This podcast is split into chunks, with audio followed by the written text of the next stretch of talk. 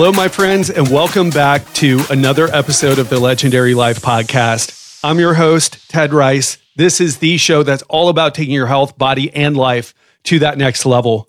I'm super excited about today's guest and today's topic. We have endocrinologist and obesity medicine expert, Dr. Karl Nadolsky. He is a medical doctor who specializes in hormones and specifically with helping people who are overweight or obese or have diabetes. He's going to be here today to help you separate the fact from the fiction about hormones, about fat loss, and your health. And the reason why I'm so excited is because right now, if you go online, what people are talking about, oh, you got to raise your testosterone. The reason why you're fat is because your testosterone levels are low, or uh, the reason why you can't lose fat. And this goes for men and women is because your hormones. Well, you're going to learn the realities today. You're also going to hear about blood work, reading your blood work, things that even most doctors don't know. And Karl does a great job of breaking it down in an easy to understand way. He keeps the jargon to a minimum and he just really knocked it out of the park on this one, really hit a home run. And I'm excited for you to listen.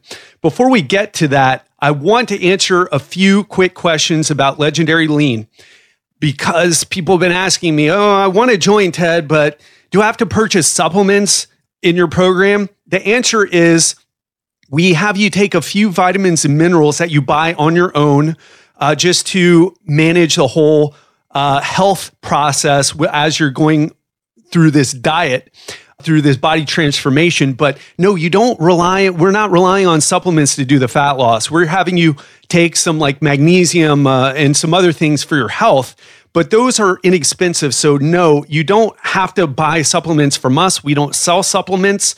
We tell you what to get. You get it on your own from wherever you want. We don't get any money or anything like that. But there are a few things that you should take when you cut calories when you when you're on a restricted diet. So that's what we have you do. I'm a vegetarian. Will I be able to do legendary lean? This is a great question. And when you're talking about vegetarianism, you're asking about the quality of the food or the types of food. And what I have to say to you is absolutely. We've had two people who were very successful vegetarians. We haven't worked with a lot, but we had two people who did very well being vegetarians on this program. And they lost body fat. One hit their target weight. Shout out to Martina. Very happy about her. Sri was the other one who's doing very well. And uh, absolutely, it doesn't matter what you eat, the types of foods that you eat, we can help you do that. We customize the diets, and that's really the benefit of, of what we do in this program. So, another one was I have a hernia. Will that stop me from doing legendary lean workouts? And the answer is no. We're relying on diet instead of hard workouts for the fat loss, you'll be amazed at how little you'll be working out or how little you need to work out. We can accommodate people who want to work out a little bit more, but we require kind of a minimum. And it's not hardcore exercise. We're using diet as the fat loss method and then the exercise to help supplement that help maintain your muscle mass to help you be healthy because exercise is awesome although it's not super effective for burning fat so those are the three top questions i've got and we've opened up the cart for one more day because I know a lot of people are on vacation. So go to legendarylifepodcast.com slash coaching and sign up there. All right, on to today's episode with the facts and myths you need to know about your hormones, your health, and fat loss with endocrinologist and obesity medicine expert, Dr. Karl Nadolsky. Dr. Karl Nadolsky, welcome back to the Legendary Life Podcast. All right, thank you very much. Absolutely. It's a pleasure to have you back on. You were on episode 38 when we talked about what you need to know about nutrition, hormones, and supplements. And we talked a lot about your background and how you got into all this, your wrestling background. So if you're listening right now and you find this episode extremely intriguing because we're going to be getting into some really important topics here, you'll want to go back to episode 38 and listen to that to get Dr. Nadolsky's full story. Karl, we have you on today to talk about the dangers of dieting and about how hormones play into fat loss. Before we jump into that, can you tell everyone listening a brief overview of, of who you are and what you do? Yeah, so um, I'm a board certified endocrinologist. I also have a subspecialty in obesity medicine. Um, obviously, I had to be board certified in internal medicine before uh, endocrinology. Um, I started off wrestling for Michigan State University, did my medical school down at Nova Southeastern University, did internal medicine at uh, Portsmouth Naval Medical Center, uh, did my endocrinology fellowship up at Walter Reed National Military Medical Center, and um, I'm just about ready to transition up to Spectrum Health in Western Michigan to be a part of their endocrinology department and uh, and work with Michigan State a little bit and and keep doing what I've been doing. Try to develop an obesity center of excellence and taking care of patients. Absolutely. And, and what I love about having you on the show today, besides being an endocrinologist, so you are the person who studies hormones, so the most qualified person to talk about how hormones interplay with obesity and fat loss, but you're also a doctor who lifts. And for me, that's really important because I feel like there's a big disconnect when a doctor is very unhealthy and out of shape. They may not understand the same issues that come up with people who are working out intensely, who are yeah. trying different diets. But you have also done some bodybuilding stuff as well, haven't you? So, yeah, my body was built basically uh, throughout youth and adolescence, getting ready for wrestling and football and stuff. And and I had a body that kind of looked like a bodybuilder. So uh, a few times, uh, right, be, a couple times right before medical school, I did a couple shows, and then uh, and then I I always thought I would do more, and then um, it wasn't until my wife decided she wanted to do some. I guess she did. What do they do? Um, physique competitions, and so um, so then I did a couple with her, uh, kind of on a whim. But you know, I I I preach that it's what's on the inside that counts and that's true and that's evidence based and I believe that and so I keep up my dietary quality and my fairly high level of exercise not just for the physique of it but for what's on the inside that counts. It just happens to keep the physique that way and so you know if I need to you know jump on stage or get back on the mat I feel like I I'm always ready to do so at least to put up a good fight anyways. Absolutely. I love that man. Well listen we're doing our best to get out good evidence based information regarding diet because there's so much out there. I don't know if you've seen like some of the stuff on YouTube, some of the things that are targeting I'm 40, so things that are targeting guys my age. It's like, yeah. "Oh, the problem is you have low testosterone yeah. and you oh, need oh, yeah. to eat fat to build your testosterone levels and and do these combo exercises with light weights that and that's going to boost your testosterone. And like these couple old guys who look great but just the information yeah. is shite. Uh, and yeah. man to talk to us a little bit about what we need to focus on and, and about calories and and our, our metabolism. Yeah so you know so metabolism is a pretty complicated thing you know that's that's the chemical processes in our body that uh, basically a living organism needs to keep on going and it requires food and so technically the food needs to be our energy combined with oxygen and and what happens to that is metabolism. And you know for simplicity's sake the metabolism that everyone thinks of is what kind of coordinate coordinates the energy in energy out and ultimately the uh, anabolic, the building side of it, that could be muscle or it could be fat. And we generally don't want fat, especially the fat that's in our abdomen and our liver and in our muscle cells. And that uh, can lead to the healthy fat being dysfunctional. And that's, we call that adiposopathy, not to get too doctory words, but, uh, and, and that's, and that's bad. And so that happens when there's an energy imbalance. And so it always comes back to calories in, calories out the other thing I notice out there is that people oversimplify that too. So it certainly is physics. There is an energy balance of ener- uh, calories in, calories out, but it is a little bit more complicated. And um, I can shoot you a slide if you want to share it online from the Obesity Society that shows all the complexities that go into disturbing that balance and the, the causes of obesity. From the hormone standpoint, all the hormones you've asked me about and that we could even talk about play a role somehow but optimizing lifestyle uh, saves some, you know, uh, other than like real pathology problems that I see.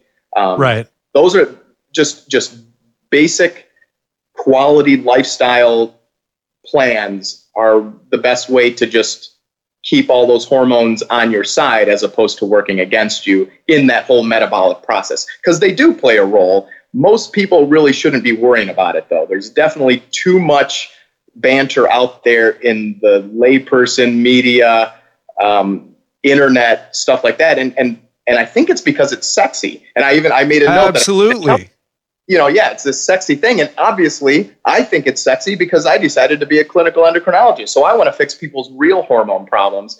But most people don't have hormone problems. And so when you see things like what those guys said, oh, you're 40, it's your testosterone. Well, one, it could really be your testosterone. Two, it could kind of be your testosterone, but it could just be your poor lifestyle or your obesity or the sleep apnea uh, coined kind of a functional hypogonadism or even an obesity induced hypogonadism. Um, but otherwise, a lot of these little changes that happen with diet and exercise, they're not generally clinically relevant for the levels of testosterone, but the whole milieu might certainly affect individuals for better or worse. Yeah, and I want to dive into that a little bit more down uh, down the way of our conversation in a, in a few. What I'd love to focus on right now is when we start preaching this. Oh, it's calories in, calories out.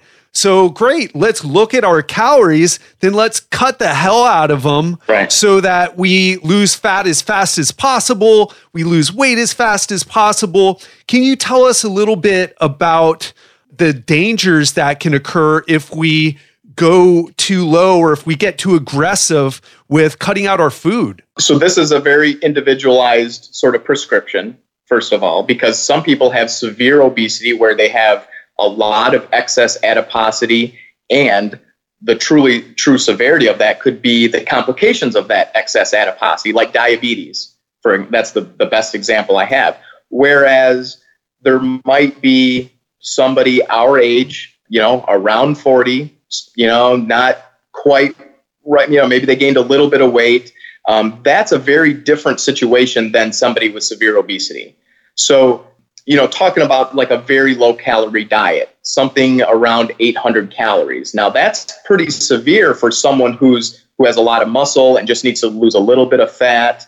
But that's actually not unreasonable uh, in someone with a lot of adiposity who have who has a lot of fat basically to to live off of if that makes sense and then it's actually very sure. good they they can fix a lot of their problems from some you know even if it's intermittent fasting which if you would have asked me two years ago i would have said no way to that but the evidence has proven me wrong on that um, but just fasting in general patients with diabetes that suddenly their insulin resistance goes away um, so when we use say protein shakes meal replacement shakes uh, to help patients do uh, aggressive initial weight loss um, they actually tend to have better outcomes, but they you generally can't maintain that forever. So while we're doing that, we want to help people learn to um, it, adapt to and adhere to a more quality based diet that might be close to that that many calories, um, but it depends on how much they're working out and lifting weights, which we want them to do too.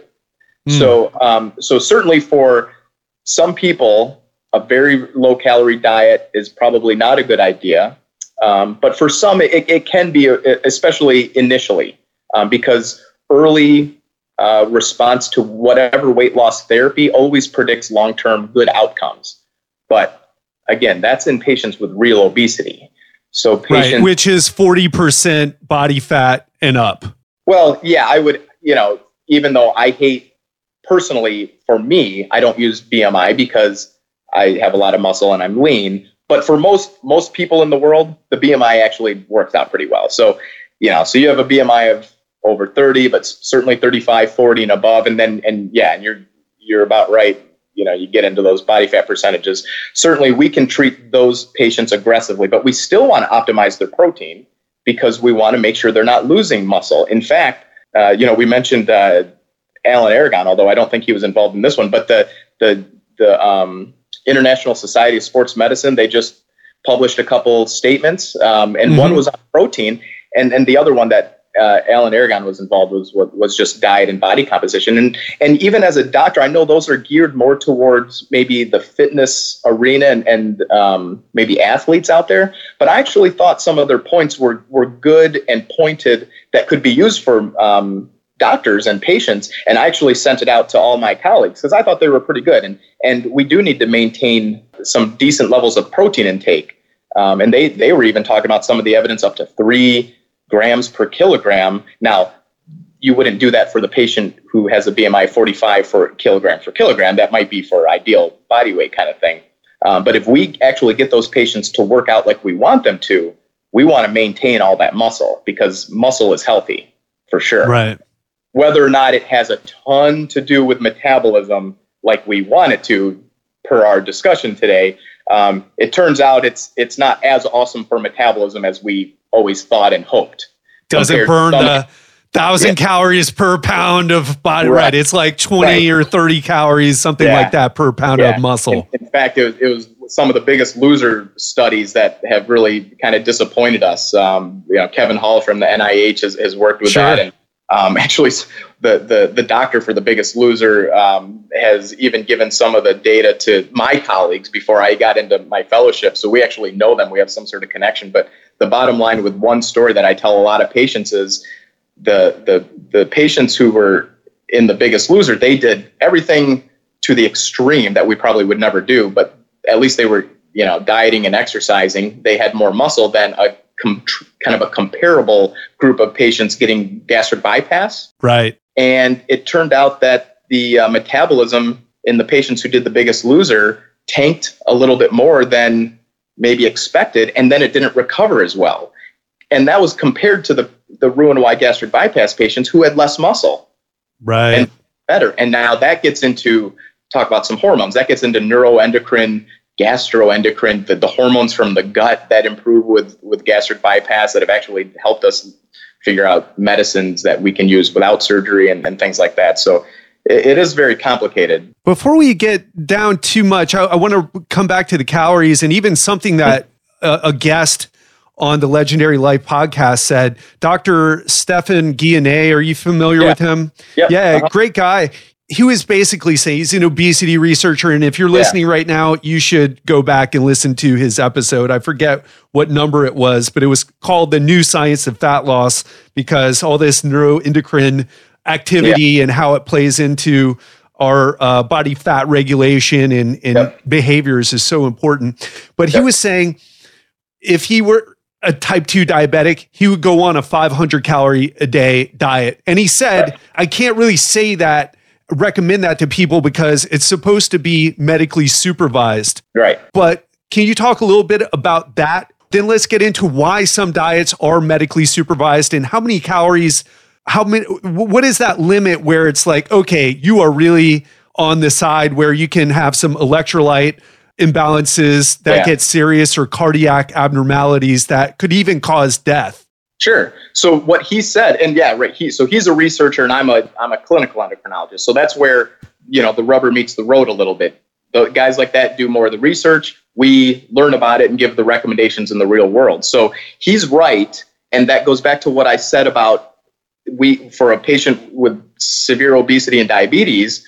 We should put them on some sort of, you know, maybe whether, it's intermittent fasting or a or a very low calorie meal replacement diet, and he, he used you know 500 calories because that suddenly makes the diabetes kind of go away if your pancreas still works now that's a whole different discussion for probably another day the progression of type 2 diabetes and the, that's the whole thing but um but if it's still working it you know you start to see dramatic improvements in insulin sensitivity and glucose tolerance soon you know in a few days after you start doing that um, in fact, when, you know, when we compare, you know, so you know, gastric bypass patients often can go into remission from their diabetes.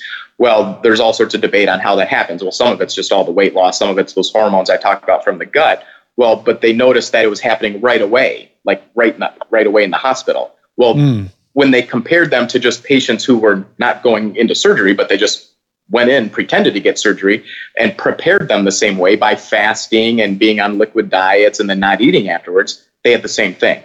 So their, their diabetes resolved right away also. The problem is that's not, you can't adhere to that right. very well. And, and when you start, again, the very low calorie diet threshold is kind of that 800 calories. You start getting under that. And already, you know, we have to very much focus on the quality of the diet because nutrients are important. You know, all those right. things, vegetables, fruit, nuts, legumes, um, pr- different, you know, sources of protein, different types of fats, all those healthy things we hear about. Um, you get too low or you fast and you don't have anything.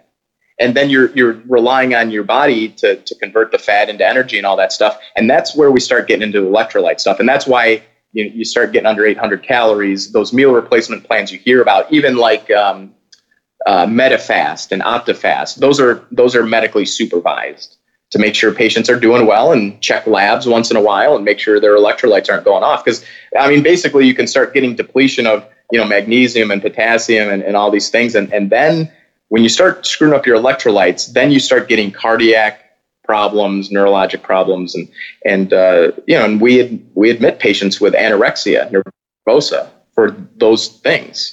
And unfortunately that's a um, you know a, a, psychiatric disorder where it keeps becoming a recurrent thing. And that's again i'll defer that but we as an internist we we admitted people for that and, and it was uh, sad and and frequent unfortunately. Yeah I, I could see how that could happen so if you're listening right now the idea here especially if you're interested in health and you're not obese and you're not a full-blown type 2 diabetic you really got to take a more moderate approach when doing your calorie deficits. And, and in a minute, I want to talk about what that is and, and what's the good range for a man or a woman who's healthy and exercising, no major medical issues.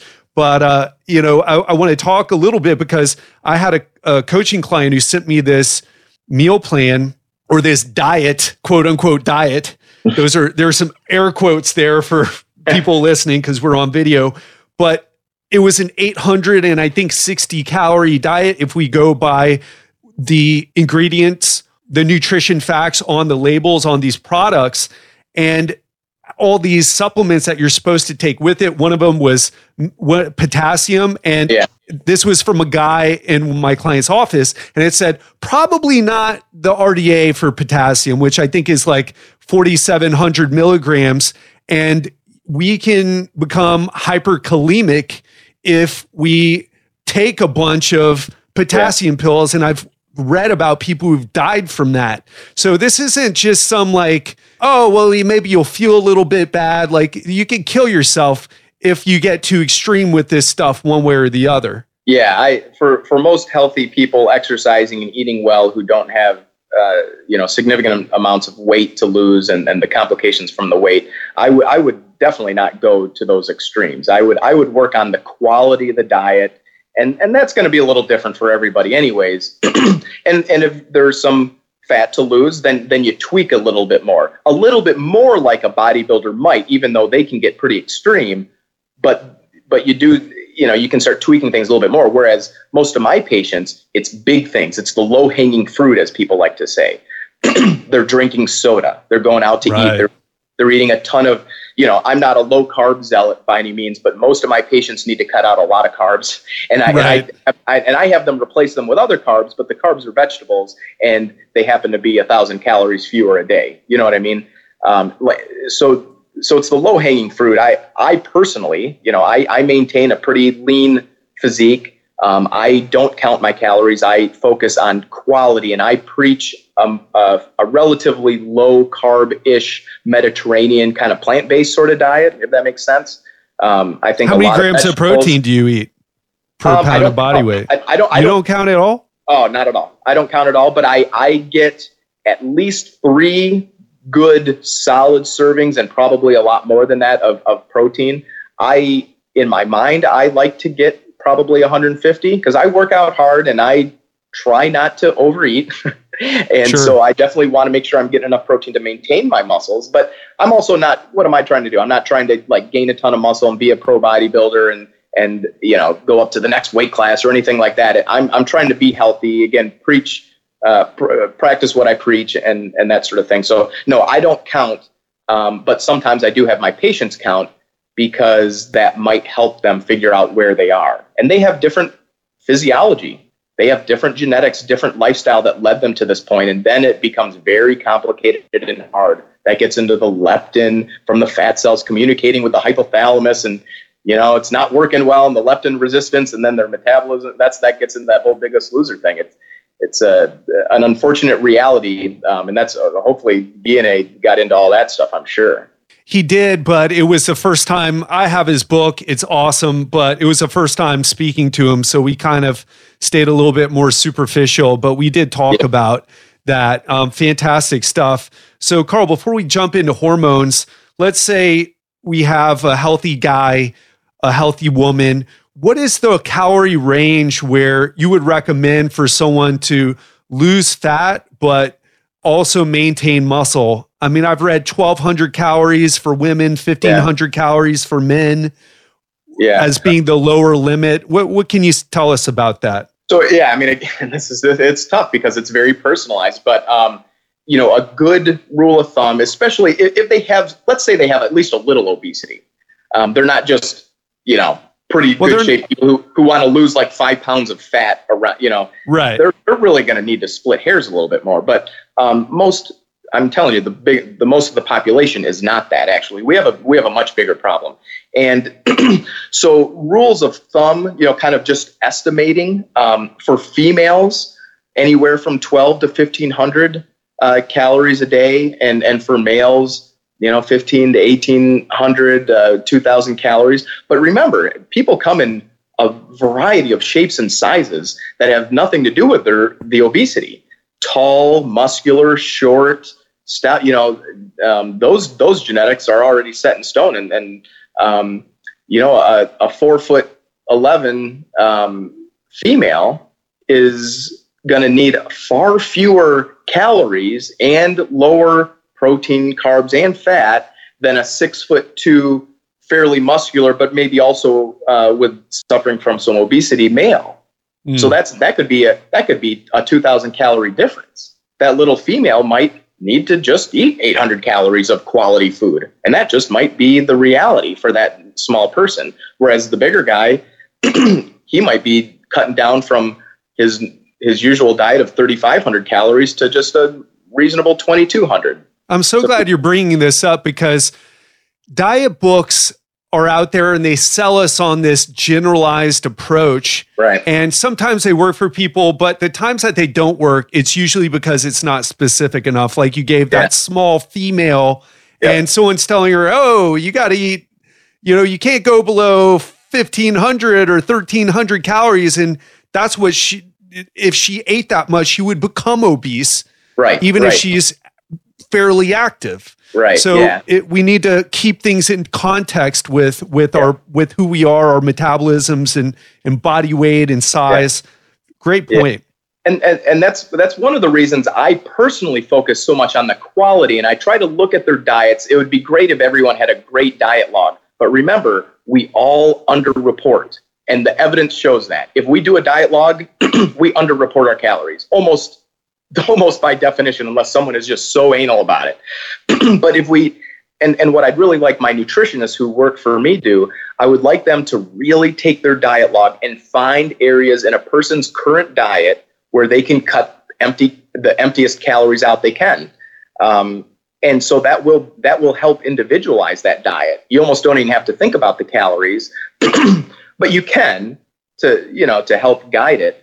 But if uh, you know, if a, if a person is eating, um, you know, a pretty reasonable breakfast, lunch, dinner, but then you notice they have a huge bowl of rice every night, and otherwise it's mostly vegetables and lean meats and good fats and stuff. Well, that huge bowl of rice might be the 500 calories that they need to cut out to change that energy deficit so that they start losing the weight. And it's not because it's an insulin fairy that the carbs are causing to you know it, it's not the insulin hypothesis. It just those are those are calories that they're highly palatable and um, easy to overconsume and, and you cut those out and that's going to change the energy deficit or the energy balance for the better. Yeah.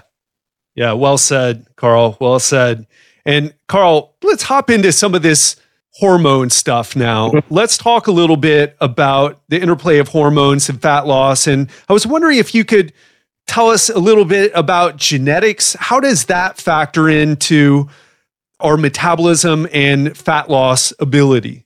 Yeah, so so genetics are extremely and sometimes unfortunately very important. Um, Spencer and I always talk about how we're very fortunate to have good genetics and epigenetics, but then we followed that along with kind of a primordial prevention sort of lifestyle. We've always eaten well, we've always worked out a ton and played sports. Um, some people don't have those those benefits, and so genetics do they can certainly influence that sort of metabolic set point that you maybe hear about. And that has, again, to do with the hypothalamic neuroendocrine control of metabolism, communicated with the leptin from the fat cells and the intestine cells, and then all the hormones that we know and love uh, that come from the hypothalamus to the pituitary and, and go out throughout the rest of the body. Now, those aren't necessarily as affected by genetics, other than like more rare genetic diseases um, but it just they all play a role in metabolism. But that said, um, we know g- genetics play a role, mostly polygenic, meaning it's a lot of different.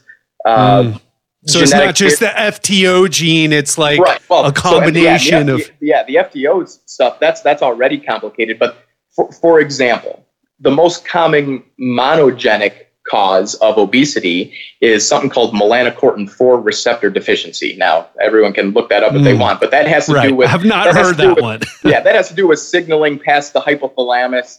Uh, hypothalamus. That's that's where we, we start targeting these things in obesity treatment, and that basically just has to do with they essentially have unregulated appetite at that point.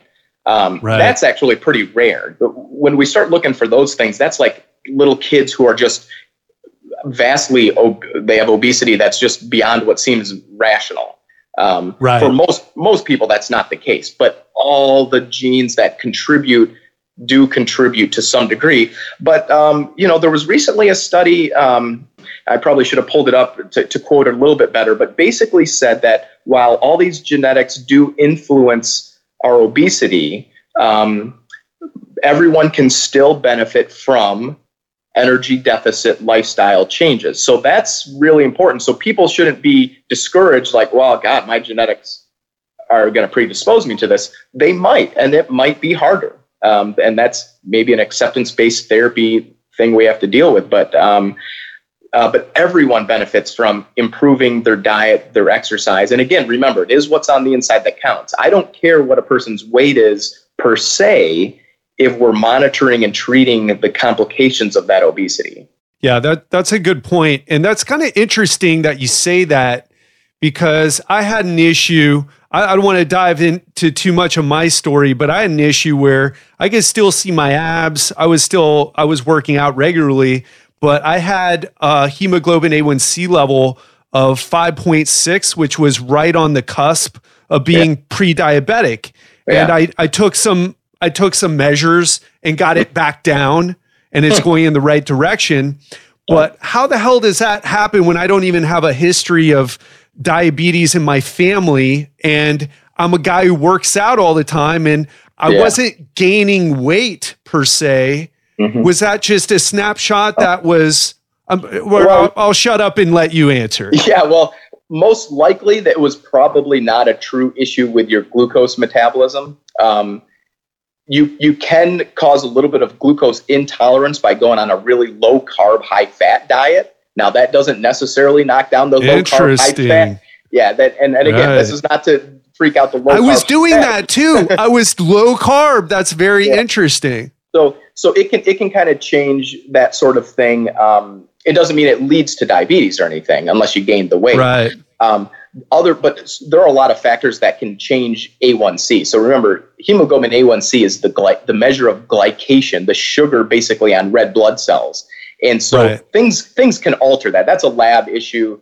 Um, you know, uh, we if we really wanted to know, we could have checked, um, you know, a fasting glucose and insulin on you. We could have done a glucose tolerance test and to see what was really going on.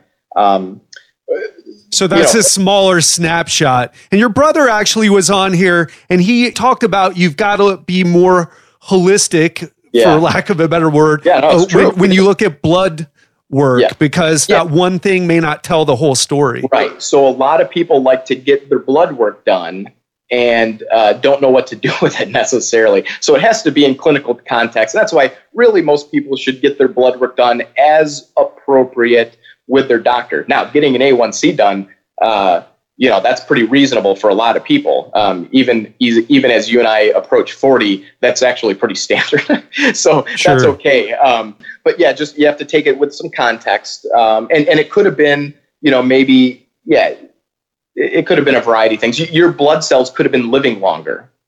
You you could have had a little bit of uh, iron deficiency anemia, making those the old red blood cells hang on longer, which artificially raises the hemoglobin A1C. Mm. On the other hand, people could you know bleed one day and start cranking out a bunch of new baby uh, red blood cells, and that's going to artificially lower their hemoglobin A1C. Those are just right. two small examples of how A1C is not perfect, and no blood test is perfect, by the way.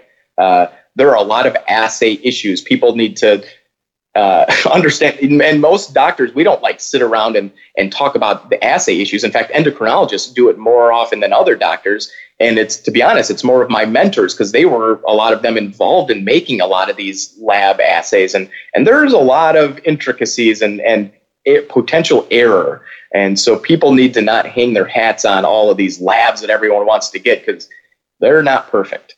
Yeah, I'm glad you mentioned that. And that brings up this question about like, how good is your doctor? And, and, you know, I love doctors. I'm so glad uh, and thankful for modern medicine. But mm-hmm. there's a lot of guys who are and struggling to make it in this crazy system. And I think my old doctor, I just switched to a new guy who who is really younger and re- really with it and really interested in lifestyle medicine and not yeah. just well, let's uh, blood pressure's high, let's put you on a, on a blood pressure yeah. lowering medication. Yeah.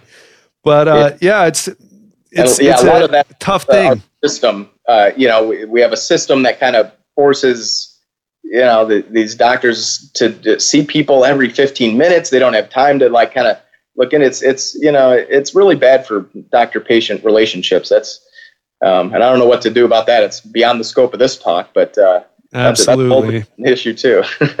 Yeah. Well if you're listening just make sure you're getting a good doctor who spends time with you and and who takes in these intricacies and eccentricities or of, of the lab tests and and and the nuances and all the other words that go along with how, how things can change. Well, um, let's talk a little bit about metabolism, slow metabolism, and, and how that relates to hormones. Uh, okay. You you mentioned genetics. Let's talk a little bit about hormones. Obviously, thyroid has to do with that, but I know that leptin can affect our metabolic rate as well. What's at play yeah. there, say, when we start to have some metabolic decline and and does age have anything to do with it or is it just uh, these hormones what what's going yeah, on so, generally without pathology without a, a, a, real problem to you know a part of the body um, people generally have a slower metabolism as they age now um, we can talk about a lot of things uh, related to aging that aren't necessarily supposed to happen just because we age but let's face it aging does come with a little bit of a decline. And what we need to do is keep up a really good lifestyle to try to prevent that decline. And, and if we do get a decline, then, then uh, revamp our lifestyle. You know, the diet, exercise stuff we talk about in a much more personalized manner. But all those hormones do play a role. Um, you know, leptin, you know, we don't monitor leptin or anything. We just know about it for how it uh, works because it does help us understand it. And, and leptin's the hormone that comes from fat cells that is basically supposed to communicate energy balance with the hypothalamus that controls um, all these hormones and, and energy regulation. Um, uh, and, and again, there are some monogenic causes of leptin deficiency. So that certainly causes uh, dramatic obesity. Uh, leptin um, receptor dysfunction would cause that because um, leptin is supposed to be on our side. So leptin is right. supposed to basically make the hypothalamus say, okay, hey, whoa, we got enough, we got enough energy. Let's uh, let's pull back the appetite and and let's make our metabolism crank up. Um, one of the things it does is with with a lot of adiposity, the leptin goes up, and even though there can become this leptin resistance in the hypothalamus, which is part of the issue with obesity and, and metabolism. Um, it can actually stimulate a rise in TSH, thyroid stimulating hormone, mm. which, of course, is the primary way we screen for and diagnose hypothyroidism. So sometimes patients with obesity have absolutely no thyroid problem at all, um, but their TSH is a little high. And so a lot of people will treat that, which, if you if done right, it's harmless, but then we're just over medicating to some degree. Um, but that's just something to be aware of. So some people might think they have a little bit of hypothyroidism, but it's it's really just the obesity causing the leptin to stimulate the thyroid stimulating hormone to go up, which goes up if your thyroid hormone itself is is not up to par, and that's how we diagnose. So lose fat, don't necessarily go on uh, thyroid uh, replacement. Yeah. Yeah, again, I mean, and and that just takes an appropriate evaluation and diagnosis. I mean, and it's you know, I see it sometimes, and and we try to diagnose the cause. Anytime we we look for and then find hormone deficiencies, we need to look for the etiology. Um, this can get into the low sure. testosterone stuff you were talking about earlier. Yeah, there's a lot of media and a lot of attention, and some of it's because of big pharma. You know, where we allow them to market here in the United States. Um, I don't know where I stand on that politically. It's like a little, eh, I don't know what to say, but um, uh, but people need to not just go think they. Not everyone has hypogonadism. I can tell you that for free. Um, and not do you have low T symptoms right. of low so T? Right. That's it's aggressive marketing. It yeah. is aggressive marketing. Um, but uh, supplement companies aren't any better though and, no, and at least no, the testosterone it. actually does raise your testosterone versus some of these t boosters right. are out there yeah so um, so it all it all runs together i can't i'm not sure what i was was getting at with that but um uh, but yeah yeah we're having too know, much fun but yeah. but I, another one i want to ask you about which gets thrown around a lot cortisol the yep. stress hormone. And yep. people say, oh, well, cortisol, it makes you store fat, especially around yep. your midsection. However, when you go into a calorie deficit, your cortisol goes up. That's that's pretty well documented. Yes. What can you true. tell us about cortisol and and fat storage, fat loss? So, too much cortisol, truly in a in a bad way, is called Cushing syndrome. Uh, the most common way to get that is from medicine we you know the medical there are a lot of reasons to take steroids pred, you know prednisone dexamethasone inhaled steroids topical steroids all these things because they're anti-inflammatories just like NSAIDs are non-steroidal anti-inflammatories well cortisol is the steroid like the in, inflammatory anti-inflammatory steroid of our body um, too much of it is really bad. It's bad for our metabolism and it does cause us to store fat where we don't want it. It's bad on our bones. It causes all the other hormones to, to shut down. Um, so, taking too much, um, whether it's oral prednisone because you have a rheumatolo- rheumatologic disease um, or you're getting injections, that can sometimes cause uh, too much in your body mm. and cause those problems. If uh, sometimes even people who use high doses of inhaled steroids or even topical steroids, which seem amazing that it could do this, but it can cause problems. It can suppress your own adrenal axis, meaning your own body's cortisol levels don't work, and, and it can cause you to have too much uh, and kind of a Cushing syndrome. But the, the pathology of real Cushing syndrome is either a pituitary tumor making too much of the cortisol stimulating hormone, and that's called ACTH, or an adrenal tumor that's just making too much cortisol on its own. And that's maybe more common than we think because that can be pretty subtle, um, by the way, but that's digging into the weeds a little bit. And, and also, there can be tumors elsewhere in the body that can make that cortisol stimulating hormone. And when we get too much cortisol, we store our metabolism goes down, we lose muscle, we get muscle weakness and atrophy, we get big bellies, big purple stretch marks, red round faces, fatigue, um, brittle bones, bad diabetes. It's you know makes sugar go up. Um, it's a it's a it's a very catabolic hormone, meaning it breaks stuff down, but it but it also builds fat in the wrong places. Um, but what you're but outside of yeah, outside of those so extremes so, with medication yeah, so and, and, and, disease. So that's the real excess cortisol.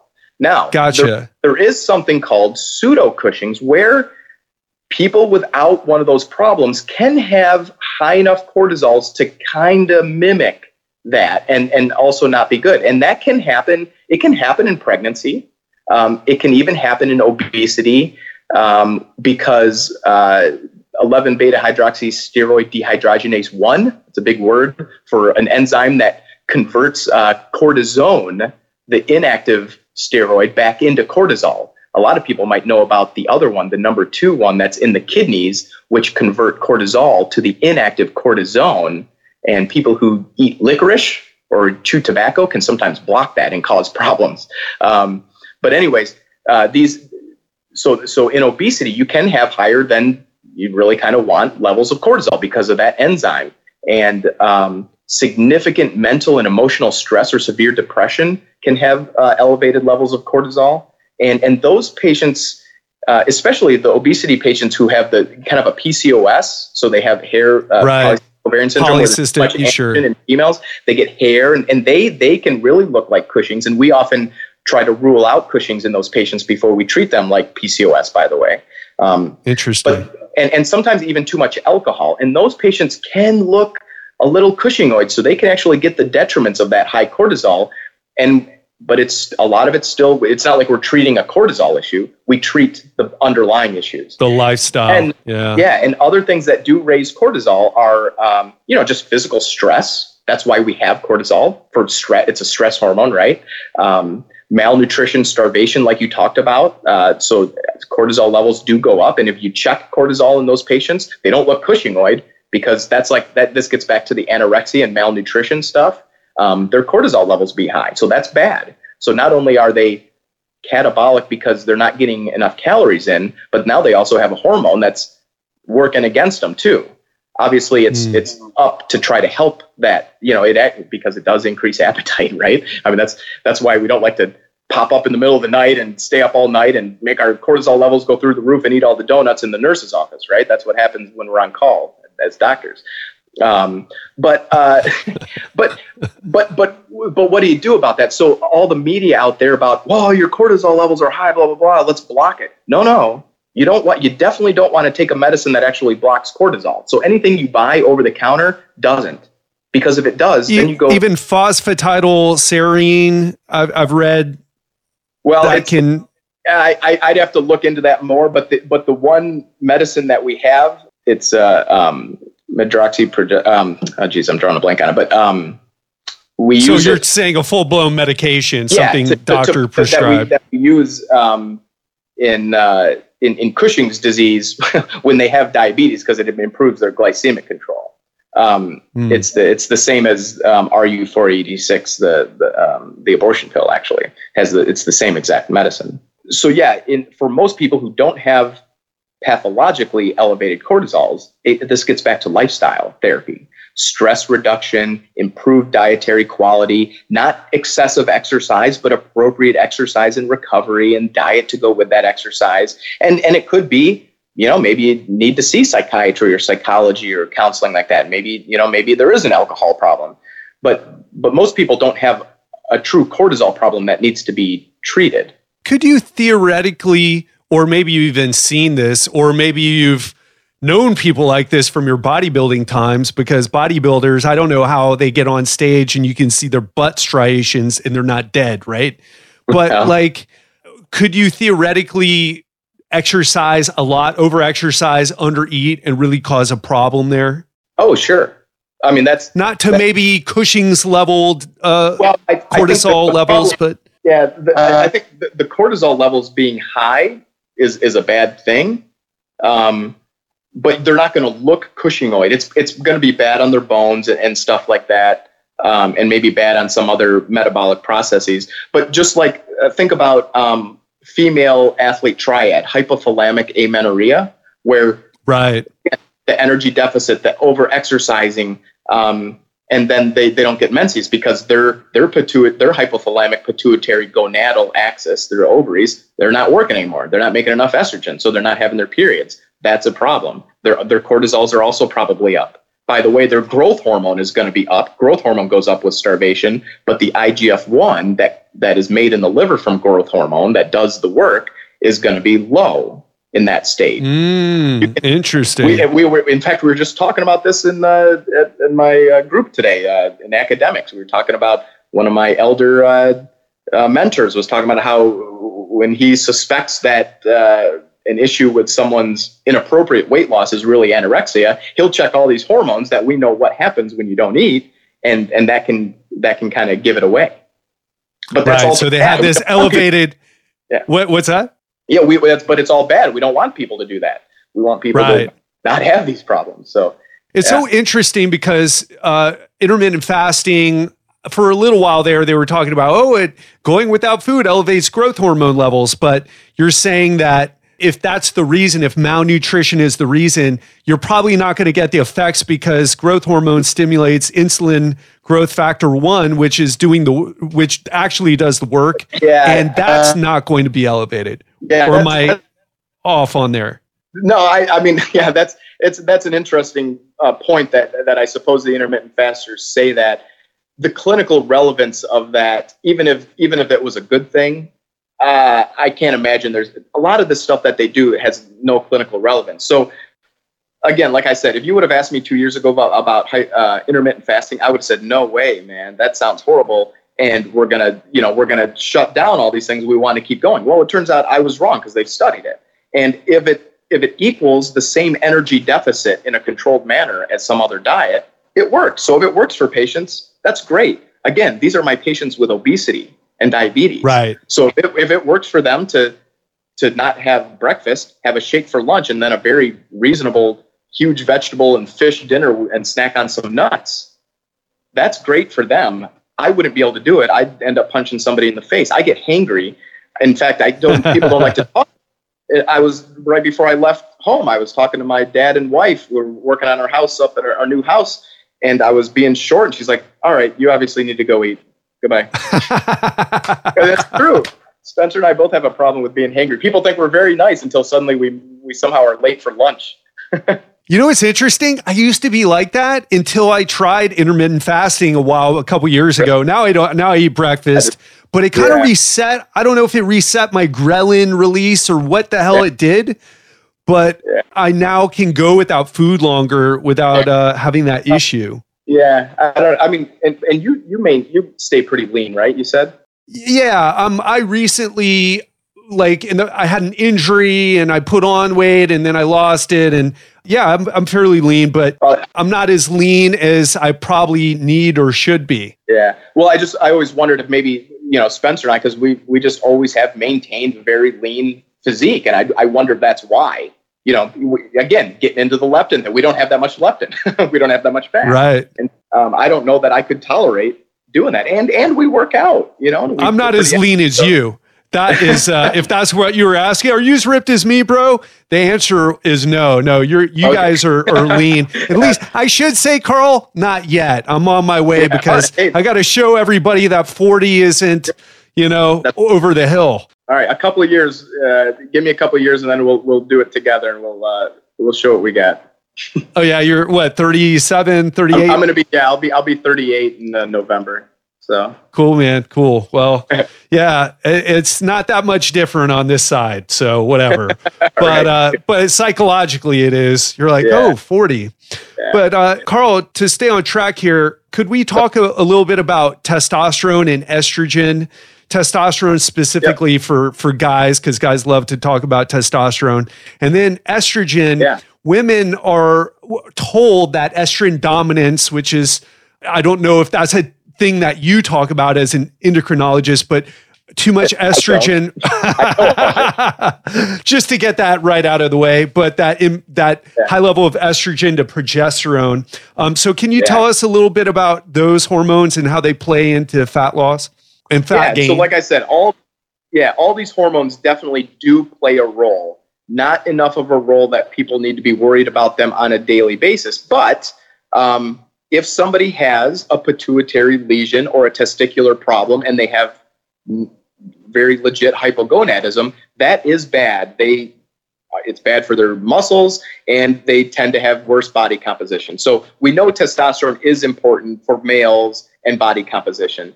And we have at least some observational studies to show that for the patients with obesity and low testosterone, it probably does help to treat them if it's truly low. Now, the problem is most patients with low testosterone hypogonadism, it's not from one of those pathological causes. And this is one I was talking about. Aging is is not something that should cause low testosterone. It happens because most people unfortunately have non-optimal or suboptimal lifestyles and a lot of it's from obesity or just chronic disease. So a lot of things can cause a problem with testosterone axis from the hypothalamus to the pituitary to the testicles. And the most common one I see is uh, obesity. Patients with significant obesity, diabetes, sleep apnea, all this stuff causes low testosterone. So then this gets into well, what do we want to treat? I like I prefer if I had that disease, I would prefer to treat the underlying cause, the obesity. Um, and that's been shown we can improve their testosterone with treating the obesity with gastric bypass or meds or lifestyle eh, or really all of the above, um, and their testosterone levels go back to normal. Uh, that's not to say that if we truly diagnose it as an obesity associated hypogonadism, that that replacement is wrong or or um, inappropriate because it might help them. Maybe they feel better and then they're working out and eating well and, and all that stuff, and and uh, and that would be good. One of the other little nuggets, though, if any you know physicians or nurses or anybody else are listening, or just people understand, when when we have obesity and insulin resistance, our sex hormone binding globulin goes mm. up. Right. Um, or I mean, it goes or it goes down. It goes down. So thus, the total testosterone, which usually gets checked, oh, looks low. Right. So if we don't calculate the free testosterone out of that sex hormone binding globulin and, and albumin, then we can mistake patients who don't actually have hypogonadism for having kind of low testosterone. Karl, that's so, so important, that's important, man, because yeah. the times I got my testosterone was checked by my primary, he just looked at obviously I'm not obese and and I you know probably don't have right. that issue or whatever, but he de- definitely didn't check my sex hormone binding globulin, which if you're listening, that's the thing that binds to testosterone that doesn't let it do its magic on your muscles and brain and everywhere else that it works. So, um, and, and most testosterone is, is bound to that. So and most of it's very bound to that. Testosterone is free. And, um, and so the free is what does the work though. Okay. So important for everyone listening. If you're going to get your levels checked, you should probably get like a full panel. Is that what you would recommend? Yeah. Well, yeah. And, and, but this is going to be, you know, uh, healthcare area dependent. We we happen to have in my system right now. We happen to have the the lab that we prefer includes a pretty good total testosterone, and it comes with a sex hormone binding globulin and albumin, so that it calculates that free testosterone. The other thing we were talking about lab issues. The the there are lab issues with the measuring the free testosterone. I don't they I don't trust them anymore. Interesting. Even though some some of them can be good, I, I don't trust them. I, I much prefer calculating because if you get a good total testosterone lab, that's pretty good. And then you throw in a SHBG and albumin, those are pretty good too. So you can calculate it out. Hopefully the computer does it for you. But um, but yeah, that's important. And and the other thing is that, that I would tell people, um, don't just ask for your testosterone to be checked in general, you know, unless you're really just doing it for academic purposes. But um, but really only do it if if you notice that you suddenly have like a low sex drive like truly like you don't even care. Like you, you're not even thinking about it anymore. You have lower decreased sexual thoughts uh, low libido. It's not because of a relationship uh, issue you have. Um, and uh, uh, you know maybe maybe you have some erectile dysfunction. You're not getting morning erections anymore. Your muscles aren't uh, responding like they should to exercise maybe you're sh- shaving less frequently that's that's when you should get checked and then it should definitely be um, fasting and first thing in the morning, or at least after sleeping. Yeah. Those are important things for Yeah, great takeaway there, Karl. What about estrogen and how that relates to fat loss in women or or yeah. even men? Some people have said, not endocrinologists, we just qualify yeah. that there that men can have higher levels of estrogen and that can create this environment in their body where they're they're getting gynecomastia or they're storing butt fat because they have like this hormonal imbalance. Any any truth to that? Uh, so with every little bit of uh, crazy stuff you hear out there, there is some truth. That's where they they pull it from generally. Um, so certainly if, if guys show up with gynecomastia or, or truly like female looking issues, we need to start looking for estrogen because too much estrogen in a guy is not right. That's wrong. And um, so we have to look for tumors and things like that. Now, just like I talked about the cortisol enzyme with, with obesity, um, fat cells also have uh, aromatase. So aromatase converts testosterone into estrogen. So that's part of the problem with obesity associated hypogonadism because then estrogen goes back to the hypothalamus and decreases the hormones from the pituitary telling the testicles to make testosterone. So, so that is a problem. Again, it doesn't mean you need to take an aromatase inhibitor uh, to treat it, although it's been done and it's been studied. And, and again, some endocrinologists do that. Um, and and there are a few other things we can do. We can we can block the estrogen up at the hypothalamus and pituitary also to help with that situation. That's again get into that functional hypogonadism. Um, but on the other hand, it turns out that there are appropriate levels of estrogen in men, and when uh, I can't quote you those exact levels, but there's there are observational studies that show men who have this sort of sweet spot tend to do the best long term, both in body composition and mortality. Uh, uh, you know, actual cardiovascular type outcomes, and that's that's good, and that's a reason why when you hear about these guys you know, first of all, they shouldn't. A lot of guys, most guys shouldn't be taking testosterone, especially you know excessive amounts. That you know that's wrong, anyways. But then they think they need to be taking all these other hormones, and sometimes they take um, aromatase inhibitors, which block the conversion to estrogen, which might sound right. That sounds reasonable, but it it's probably not a good idea based upon the data we have. And I would not do that, and I don't prescribe that. Um, so so estrogen is important for men. Um, we don't want it too high, especially not pathologically high. Um, but we also don't want it to make it low inappropriately, so especially not with meds or any other way. You want your hormones, your males who you they need to be comfortably in touch with their feminine side hormonally. Yeah, and we really shouldn't be checking them if we don't need to. That's the whole point. If, again, this gets back to you know doing what we know is good for your hormones without worrying what the numbers are all the time. Um, now, getting to the females, so uh, yeah, the estrogen dominance thing is, is kind of interesting. That's you know there there's a little something to why they come up with that, and that has to do with the gynecoid uh, fat uh, distribution and stuff like that. That's the fat but around the hips and the butt, right? Yeah. What what actually happens is that what do you think what do you think most females say about menopause?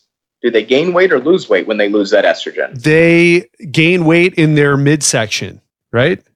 Yeah. Well, yeah. So, so generally speaking, the average is for a little bit of weight gain in menopause. Now, not everybody. A lot of people, you know, we we want to prevent that with good diet and good exercise and things like that. And um, observationally, at least the data that I'm familiar with, uh, those women who went on to hormone therapy for reasons not for this, this is not a reason to go on hormone therapy necessarily, but they went on hormone therapy, they had less weight gain. So, if anything, the hormone, and, and, and, and, you know, most of the outcomes, by the way, with estrogen, progesterone, I, I would prefer to only be on estrogen, but if you have a uterus, you have to be on estrogen, progesterone, anyways. Um, uh, but it, but there's probably a benefit metabolically for menopausal females to be on hormone therapy. Again, not enough of a reason to go on to it, but but certainly if you have hot flashes and all that stuff, and, and you're a low risk of uh, breast cancer and and some other things that the physicians have to look into, it's certainly a, a reasonable option, and and and you might as well take some of the other benefits that go with it. Yeah, well said. And probably the biggest takeaway I'm getting away from speaking with you, which I kind of already knew, but you've really hammered it home. You've really given us the details is that for all the people talking about, for all the non endocrinologists talking about how we need to eat a certain way and exercise a certain way to optimize our hormones, it really is the things that screw up our hormones the most are either being too fat or being malnourished. so, and if we're right yeah, in the right. middle, it's right. it's like, hey, pay attention yeah. to it for academic purposes, for you know knowing your numbers. But it really is about staying in that healthy body fat range and too much body fat really messes up a number of different hormones as you as you've explained yeah. for us in deep detail and also going too low in or being malnourished also screws up your hormones or being too low in body fat particularly for women yep. like you mentioned with the triathletes really screws yep. up your hormones but being in that healthy normal range that's what your focus should be not on like hey can i eat certain superfood or take a magic supplement to get me balanced out so I'll finally lose fat. It's got to be done through lifestyle, through exercise. Right. Yeah. And if there are issues that seem bizarre, like symptoms that seem beyond just kind of struggling with weight, that's where then you need to tell your doctor about those. And we could list all those if you guys want to. but um, that's where you need to, you know, that's where we can focus those and say, okay, now I do need to suddenly check you for too much cortisol or or growth hormone deficiency or hypogonadism or um, hypothyroidism or all these other hormones that do play a role and certainly don't help your cause when they're deficient or too much.